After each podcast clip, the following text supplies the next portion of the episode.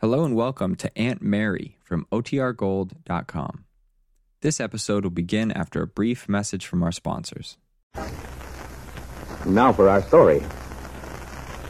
This afternoon, Randy Lane had learned of Kit's having been arrested, the first step toward trying her for perjury. There was a strong possibility that the young woman would be imprisoned, too, for there was no doubt of her guilt. But Kit had been ill for some time, a mental patient at the Huntsville Sanitarium.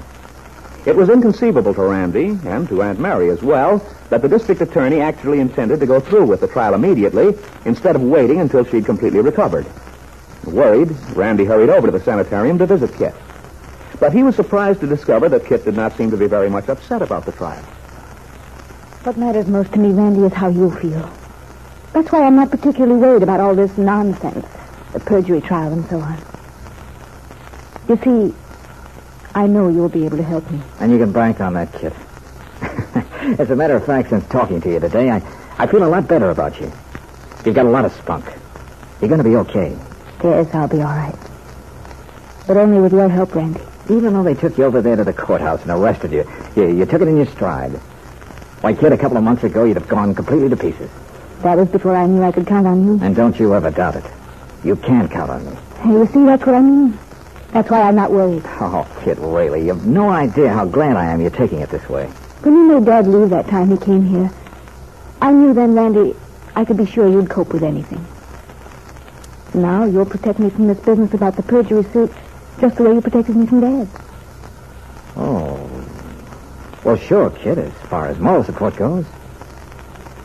I don't mean just moral support, Randy. I mean something quite a bit more specific. Maybe I don't understand. Oh, let's not fence, Randy. Nobody's listening. You can speak freely. Yes, but I have absolute confidence in your being able to manage. manage. Uh, I'm not sure I know what you're driving at. I mean about getting you away from here before the trial. I, I believe they usually call it spiriting a person away out of reach of the law. Oh. But, kid, surely you don't mean that... Of that you... course I do. You... You wouldn't let them put me in prison, Randy. You sent Dad away. You stood up for me. Well, I couldn't stand around and let your dad make you ill again. You know that. Think how much worse it would be, even worse than Dad, if they sent me to prison. Oh, Randy, I, I couldn't stand it. Well, what's the matter? You, you look so odd. Well, I, I guess I'm surprised. Why, Randy? I thought we understood each other. Well, yes, kid. You certainly didn't intend to let them to send me to prison, did you? How could you, Randy, if you're honestly a friend of mine? But, kid, darling, there's... Darling. There's... Darling. Oh, you've never called me that before. Oh, you see, Randy, you, you are attached to me. Perhaps more than you realize. Oh, kid, I want to help you, sure. But legally, you do have something to answer for. I took Lisa Fenner's child, yes. But you don't know the background of that, Randy. It wasn't nearly as black as it was painted. Lisa and I had made an agreement. She told me I could take him. It, it, wasn't as if I'd torn the infant out of her arms. But later, during the trial, you did lie when you were under oath, kid. Naturally. I, I was trying to get out of an awfully tight spot. That makes sense, doesn't it? I was a fool not to. Well, I, I'm afraid your logic's a little off the beaten track. No, it isn't. Look, Randy, that's all over now. Lisa has her child, hasn't she? Yes. Well, didn't you see? No harm was done. It's all straightened out. What good would it do anyone, even Lisa, to put me away in prison? But look here, Kit. That's not the way to think of it. When a person commits a crime, he has to be punished. Why? Well, it's the way we have of... Well, in order to keep up any respect for the laws, Kit. If everyone just went ahead and did whatever he wanted with no regard to the law, we'd have... We'd have chaos. But I'm not everybody. I'm Kit Calvert. And I've changed. I know what mistakes I've made. Isn't that enough?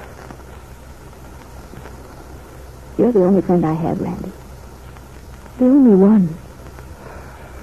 Well, it wouldn't be friendship on my part to do what you want me to do, kid. To help you escape punishment. I, I know it's hard lines, but you are responsible for what you've done. I also know that's in the past and that you've changed, but I see. Right now you sound like your mother. That's quite a compliment, kid. Mom's a mighty fine citizen. And she taught me everything I believe about justice and and decency. Oh, Randy, it's not like you to be priggish. Surely, Kit, you don't consider it priggish to be honorable? Honor. What does honor mean when you come right down to it? It has a lot of meaning. A lot of them. Not taking advantage of people, for one. How would I be taking advantage of anyone just because I disappeared instead of going to prison? Well, Kit, there's yourself to begin with. But we'll let that go for the moment. What's important is that one way is right and another is wrong, that's all. And I say it's not that simple. You can't boil everything down into these black and white terms.